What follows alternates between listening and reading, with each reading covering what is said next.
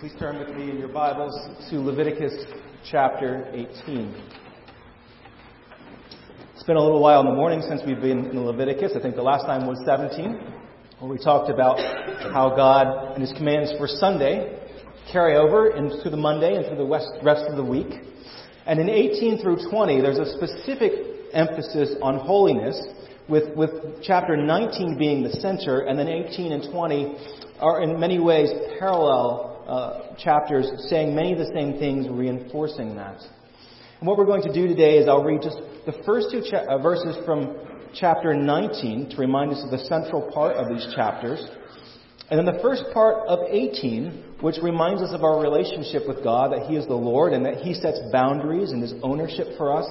And then I'm going to read the specific commands today, only one verse from chapter 18 and one verse from chapter 20. Now I ask for your prayers, for your heart to listen, for your willingness to hear. What God's Word says today would get me booed out of many places. But this is God's Word, and not mine. And as disciples of Jesus Christ, we, we listen to His Word, and, and we yearn for it. Let us hear what the Lord says to us, starting Leviticus 19, verses 1 and 2. And the Lord spoke to Moses, saying, Speak to all the congregation of the people of Israel and say to them, You shall be holy, for I, the Lord your God, am holy.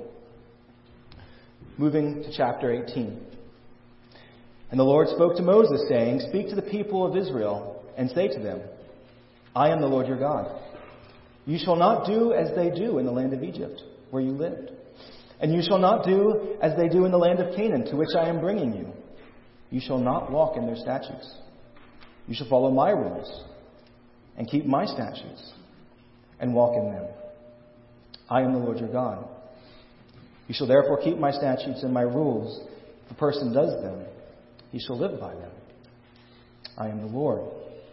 And in the following verses, which we read in the previous sermon in the evening, the Lord talks about various aspects of idolatry and especially sexual relationships which damage the community, his honor, and the family.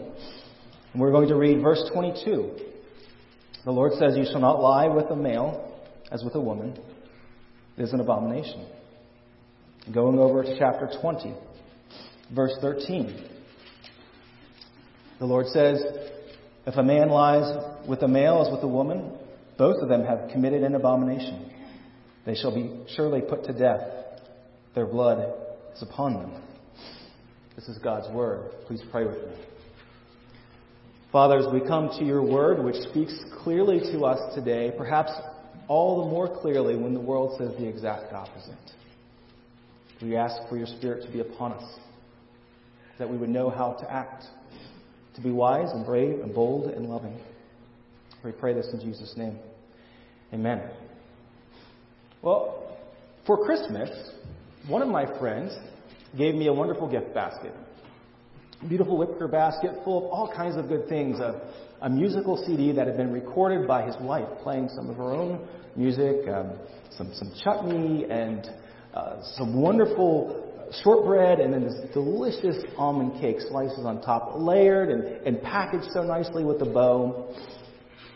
Now, can you imagine if this week my friend came over to my house, and as he came in, he saw holding open one of my doors, the basket with a whole bunch of broken cinder blocks piled in it. He said, Is that, is that the gift basket? I said, Oh, yes, I found it very useful for holding open doors with the cinder blocks.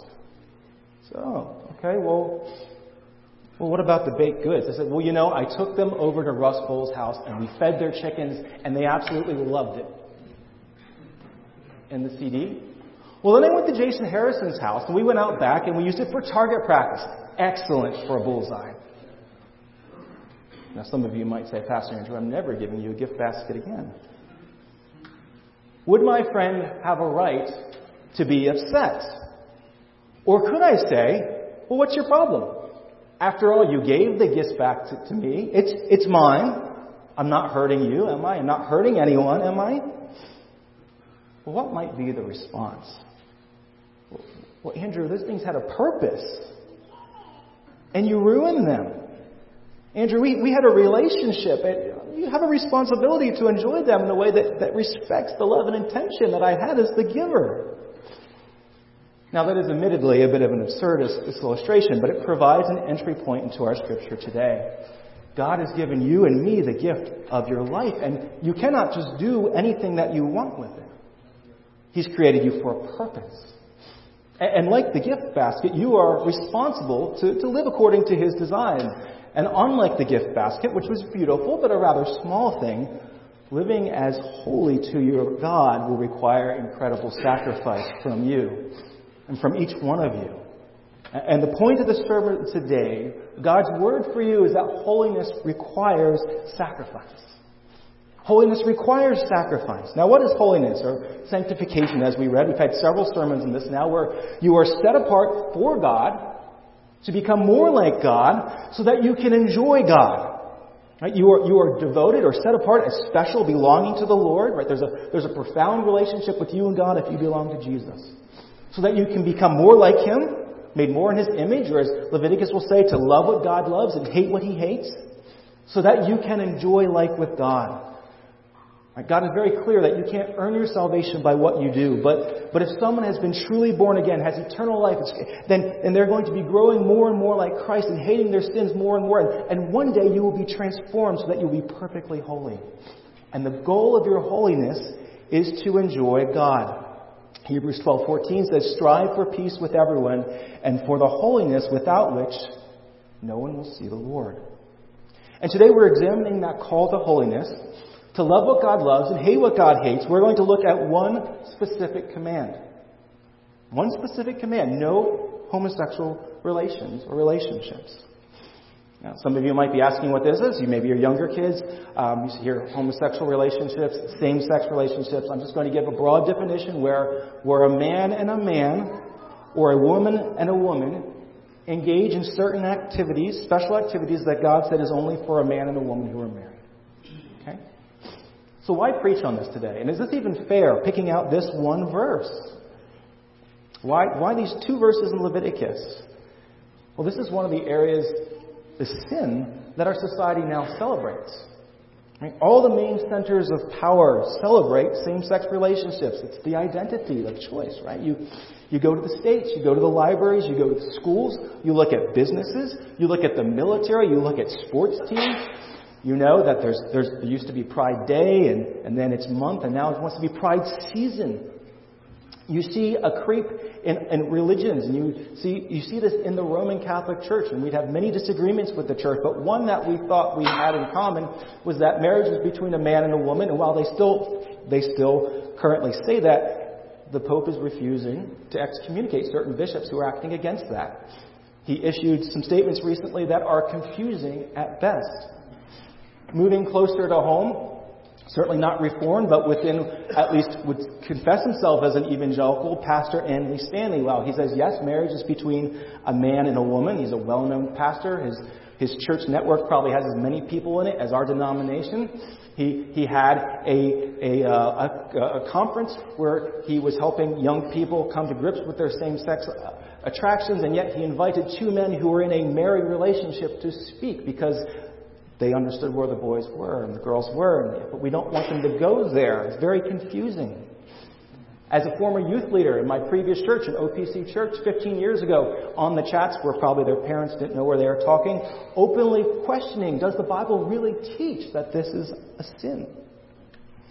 I can say that I know of young people in our denomination have walked away from the faith, and one of the reasons they give is that the church is not loving to the people in the LGBT community because they will not celebrate their lifestyle.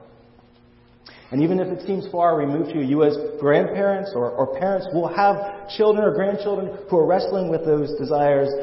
It would not surprise me if there was someone today who felt the pull of same sex attraction. And I will just say, this sermon is for you. God's Word is for you. That your identity in Christ is, is what is first, and He loves you enough to call you to a holy lifestyle. And even none of you say, none of this is for me. I say it's still for you because Jesus has called all of us, every Christian, to radical sacrifice.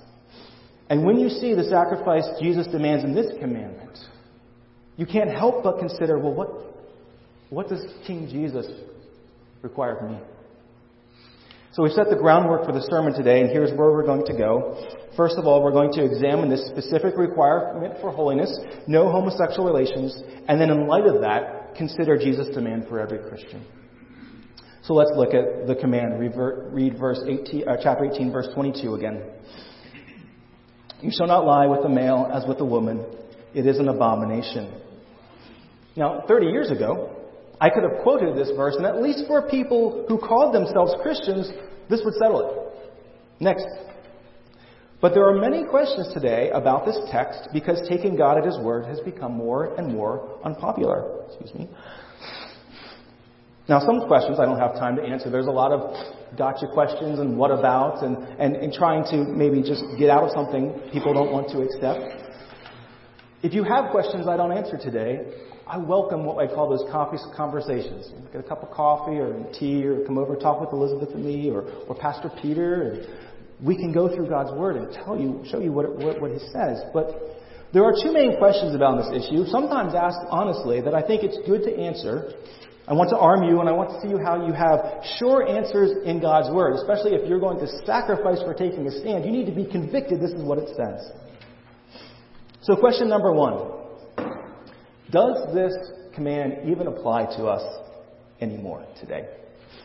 Um, there's a very helpful little book called What the Bible Really Says About Homosexuality by Kevin DeYoung. I'd recommend it to you if, if you want to dig deeper. I, I'm going to be relying on some of what he says for the chapter of Leviticus. It's a good little chapter right here. And listen to this paragraph. I'm going to quote him because I think he very sympathetically sums up the objection.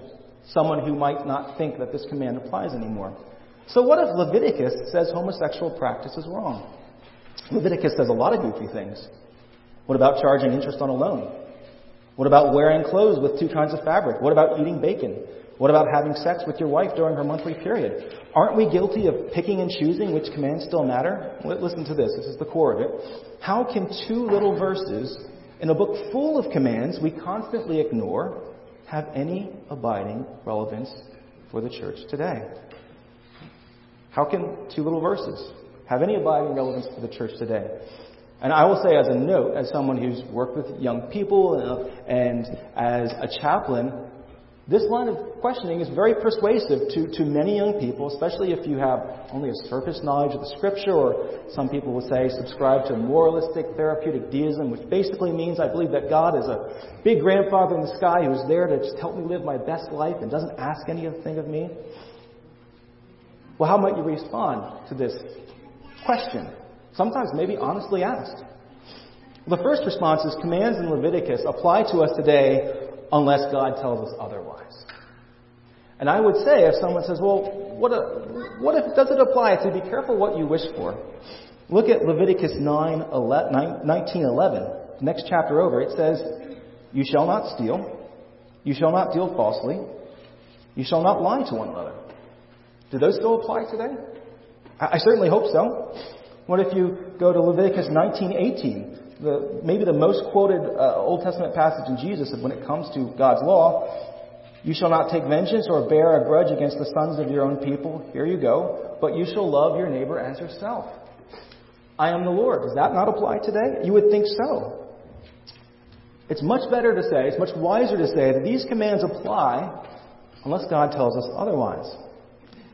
Number two, not only does the Apostle Paul also condemn homosexuality when talking to a Gentile audience, not a Jewish audience because they already read the Old Testament and believe that, but when talking to a, a Gentile audience, he directly draws from these two verses in Leviticus when he does so.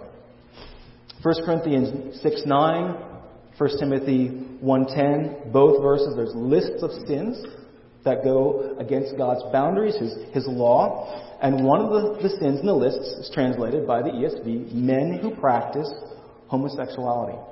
Well, that is a new word. Most people believe the Apostle Paul created that word. And how did he create it?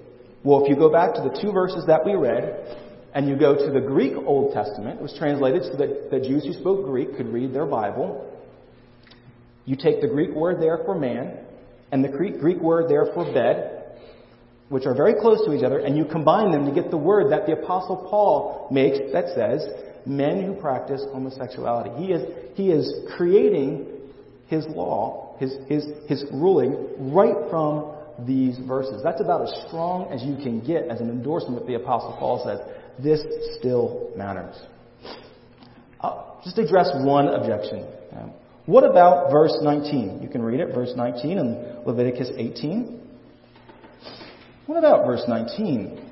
Pastor Andrew, that's, that's just a few verses away from the verse that you read, and that's no longer forbidden. Now, there's a long discussion we could have about this, but if you remember from well, a couple months ago, in the Old Testament, there, there were moral and ceremonial uncleanliness. And in Leviticus, there were, in that time period, under God's law, there was certain bodily functions for men and for women, and sicknesses that served as living examples that God's people needed to be made clean from their sins, right? Going from, from uncleanness, which was, was death and sickness and decay, to, to cleanness and holiness, life and all that's good and pure. And so the New Testament makes it clear that these laws, when they were those ceremonial ones or civil, they no longer apply because of Jesus' work. Now we focus on the moral law, which sexual acts, homosexual acts are certainly part of that. I think it's also important if you notice in chapter 20, there was a death penalty. What do we do with that today? Um, what it does show is that God took it very seriously in the Old Testament. But again, that was a civil law. That was for the nation state of Israel. That, that no longer applies. What instead applies is removal from the church. That's what the Apostle Paul says in 1 Corinthians 5 when a Christian is openly practicing incense, which is incest, which is also condemned in this passage, he says, remove them from the church to show them the severity of their sins. As we look in general, then I would say that when you look at Scripture, and just a final reply, the entire storyline of the Bible is driven by marriage, as defined between a man and a woman. Scripture begins with marriage in the garden, Adam and Eve and ends with one in the new heavens and the new earth, Christ and His church. Right? You cannot avoid this clear framing which helps us interpret the rest of Scripture. And everywhere Scripture speaks highly of marriage, and everywhere it condemns homosexual relationships. It calls it an abomination in the Old Testament, in Leviticus. The Apostle Paul in Romans 1 calls it dishonorable passions, shameless acts. Now, people will say it's complicated. Well, just because something is complex does not mean it isn't clear. As an illustration, for the Christmas Eve service, we visited my home church, and behind the pulpit there was a cross, very tastefully uh, placed. And as we went to sit down, my three year old Rachel looked up and said, Daddy, look, cross. I said, Yes, Rachel. What does the cross mean? And she said, Jesus. Jesus died for our sins. Now, I can tell you that Rachel could not explain to me all the aspects of Jesus' work and the atonement and all of that goes into it. That's complex, what Jesus did on the cross. But even a three year old knew the core truth. And the same is here. My six year old Sam might not be able to tell you all the ins and outs of this command, but he can tell you that God created marriage for a man and a woman and nothing else. God's word is very clear. It does apply today. So the question, second question that you will often hear is, is this loving? Or, or is this fair? Now there are Christians who call themselves Christians who will say this, well, my God is a God of love. He wouldn't do this. Or how can someone deny the, the, the passions of someone made in the image of God? There's even a, a, church leader, well, high in the Anglican church, said to deny gay people this would be to deny them full abundance of life. Some strong wording there. In other words, God's Word can't say what it says because that wouldn't be loving. Well, how do we answer that? I think first it's helpful to ask a counter question Is the gospel costly? Is the good news of Jesus costly? What does Jesus demand of men and women who believe in him? Everything. I, want you to think about this command and what it costs. And Let's look at that by looking at two scenarios.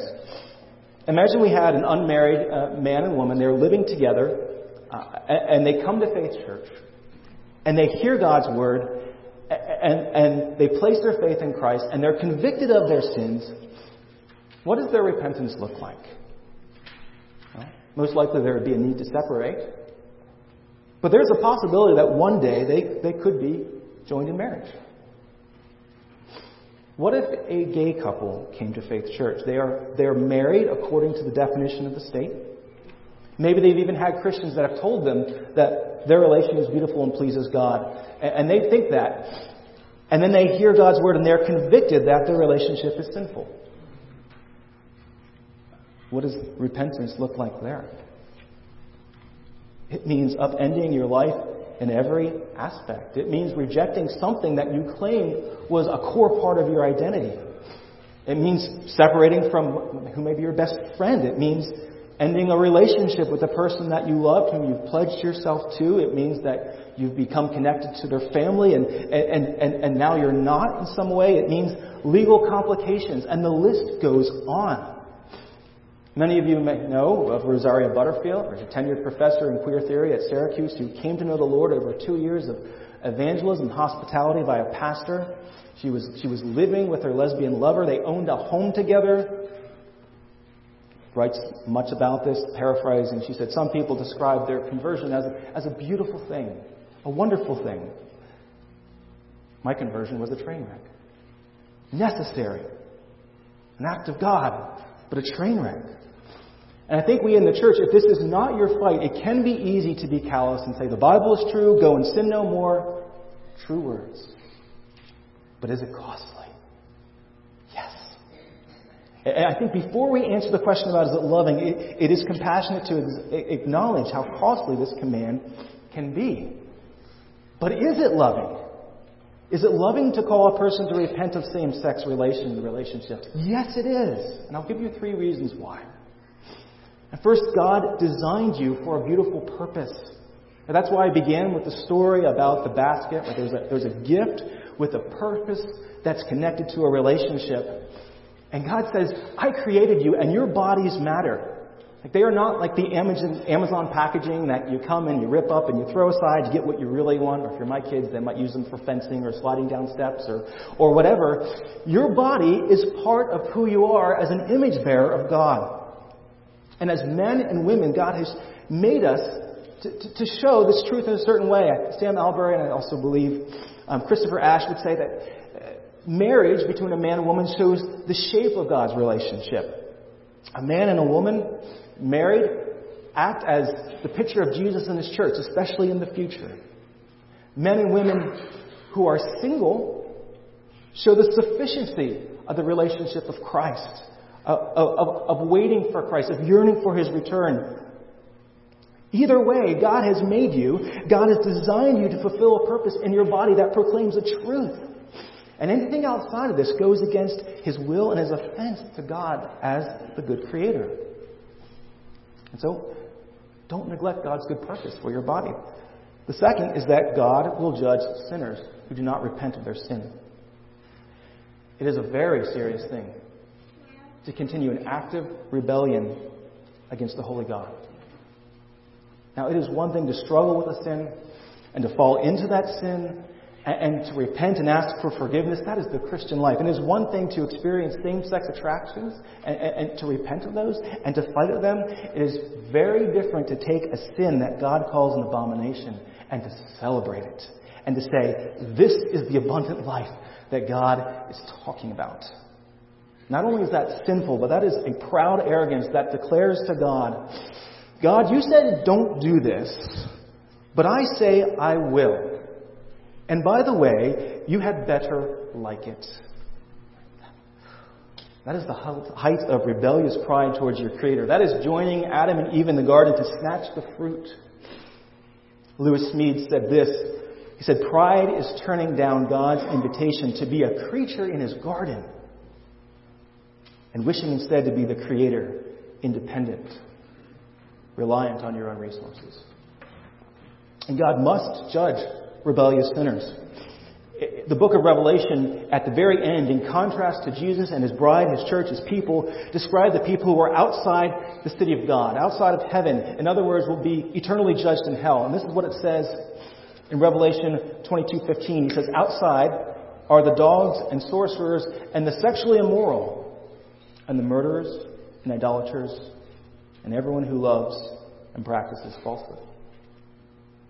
Jesus our Lord, we, we read it earlier, Matthew 5:25, "If your right eye causes you to sin, tear it out and throw it away. For it is better that you lose one of your members than your whole body be thrown into hell." For sake of your soul, it is loving to call people to repentance. And then finally, Jesus decide, desires you to live with Him. What are the points of God's commands of no homosexual relations? I talk to a lot of young people and they don't understand. They feel like God's being arbitrary, like, I want you to hop five times on your right foot on Mondays just because I want to see you jump. No, no, not at all. It is, it's the same as all of Leviticus to live with and to know God. That's what holiness is about. To, to be brought back to the garden, right? To, the, to be brought into His sanctuary, fellowship with the God who, who redeemed you and reflecting His glory. And to do that, you must repent and turn from your sin. To someone who's in a same sex relationship, Jesus would look at them and say, You cannot have your partner and me. For whoever would save his life will lose it. But whoever would lose his life for my sake will find it.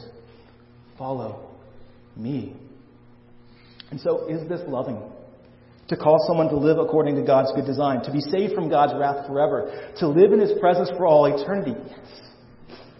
That is true compassion. Now, of course, we need to love our brothers and sisters who are struggling with same sex attraction. And we can admit that there have been times when the church has done a very poor job of that.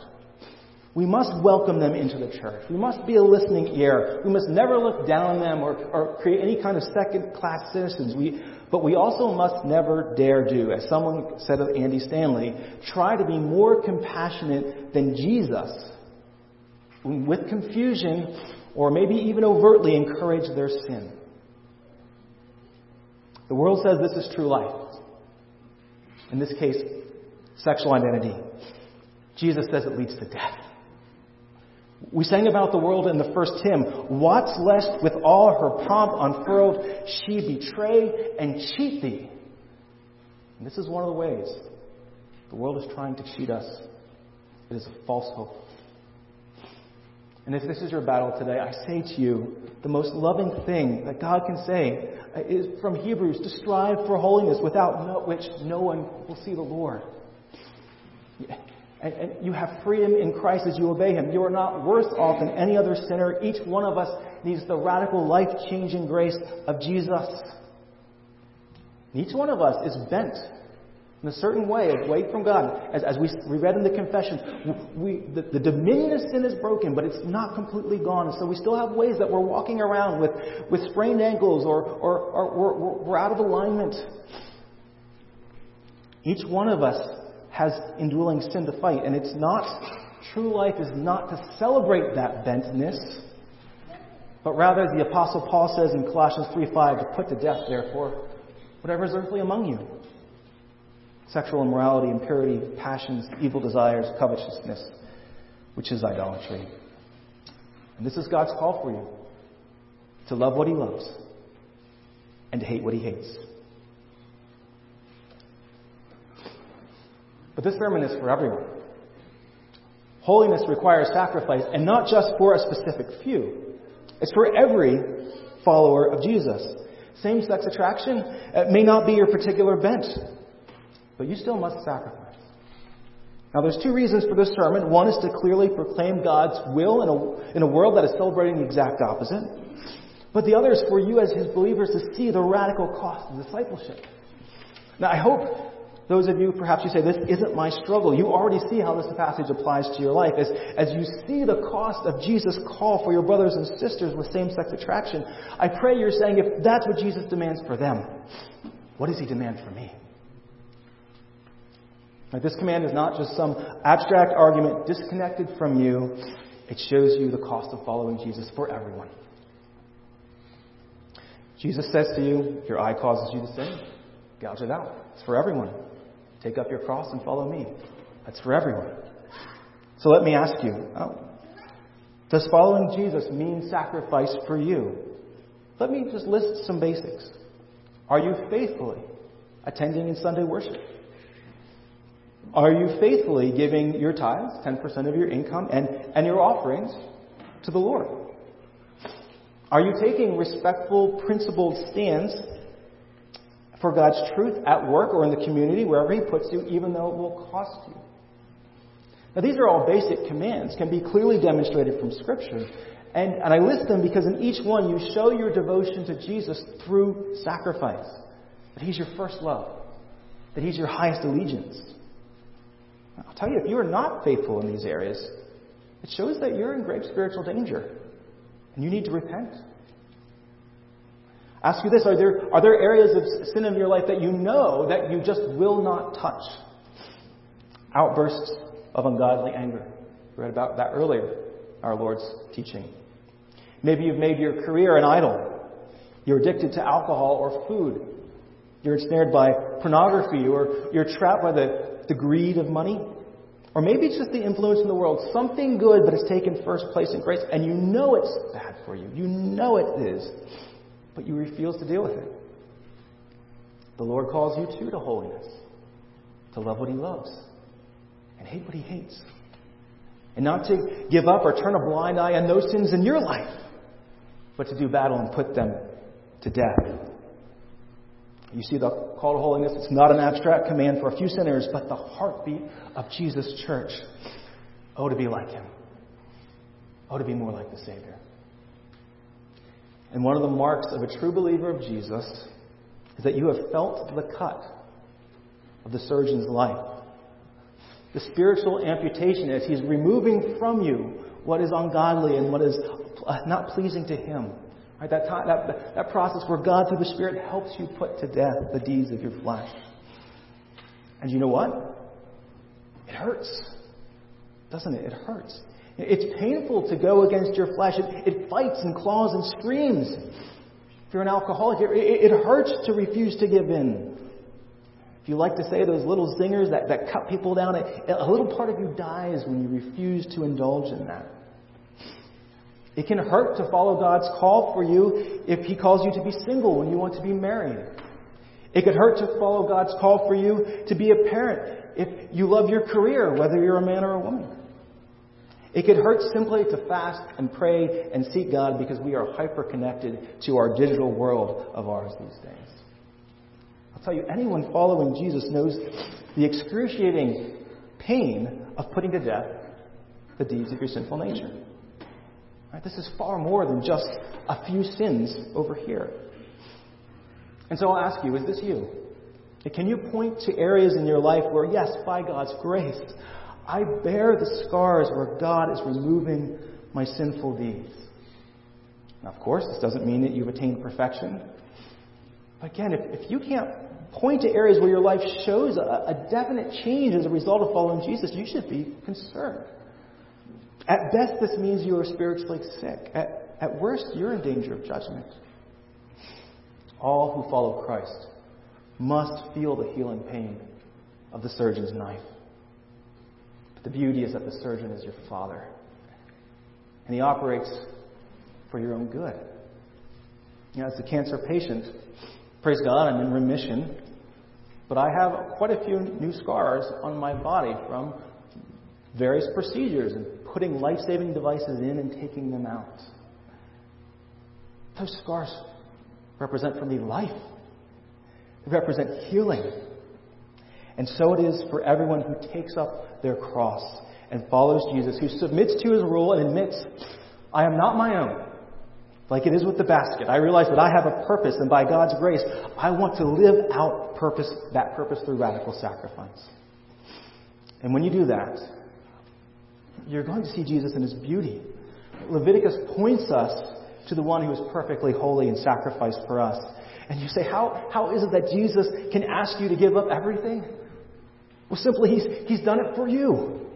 The sinless, sinless Savior who died a cursed death far greater than you could bear to bring you life. Jesus says, I, not only does he say, I, I follow me, but I, I died for you. What other God what other ruler, whatever boss will say that?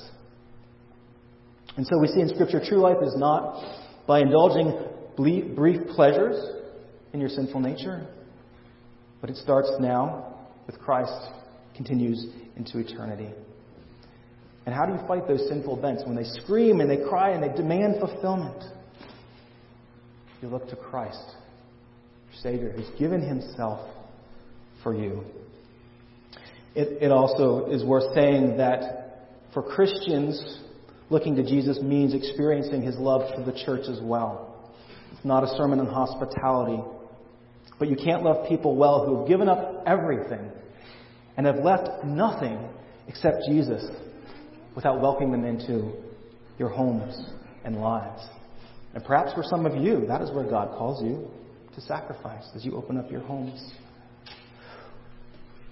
Jesus' gospel requires sacrifice, but it's because he loves us. May we see the joy of holiness and strive for it. Since Jesus has given himself for us, may by his grace we live lives of sacrifice for him. Please pray with me. Father, we pray that praise you that we stand on the rock that is Jesus. In a world that, that is radically confused, that celebrates, it seems, more and more all of the wrong things. We can look to your word. We can look to the generations of Christians who faithfully held to it before and, and with confidence and with boldness and love continue unwavering following Christ.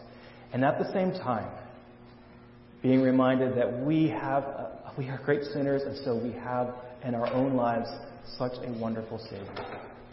Would you grant us the grace to put to death the sins in our own life this week. We pray this in Jesus' name. Amen.